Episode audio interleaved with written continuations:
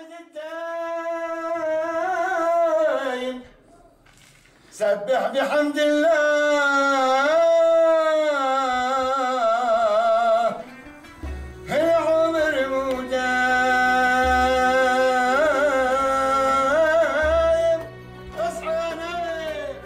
أهلا. هل هلال رمضان والشوارع تزينت بالفوانيس؟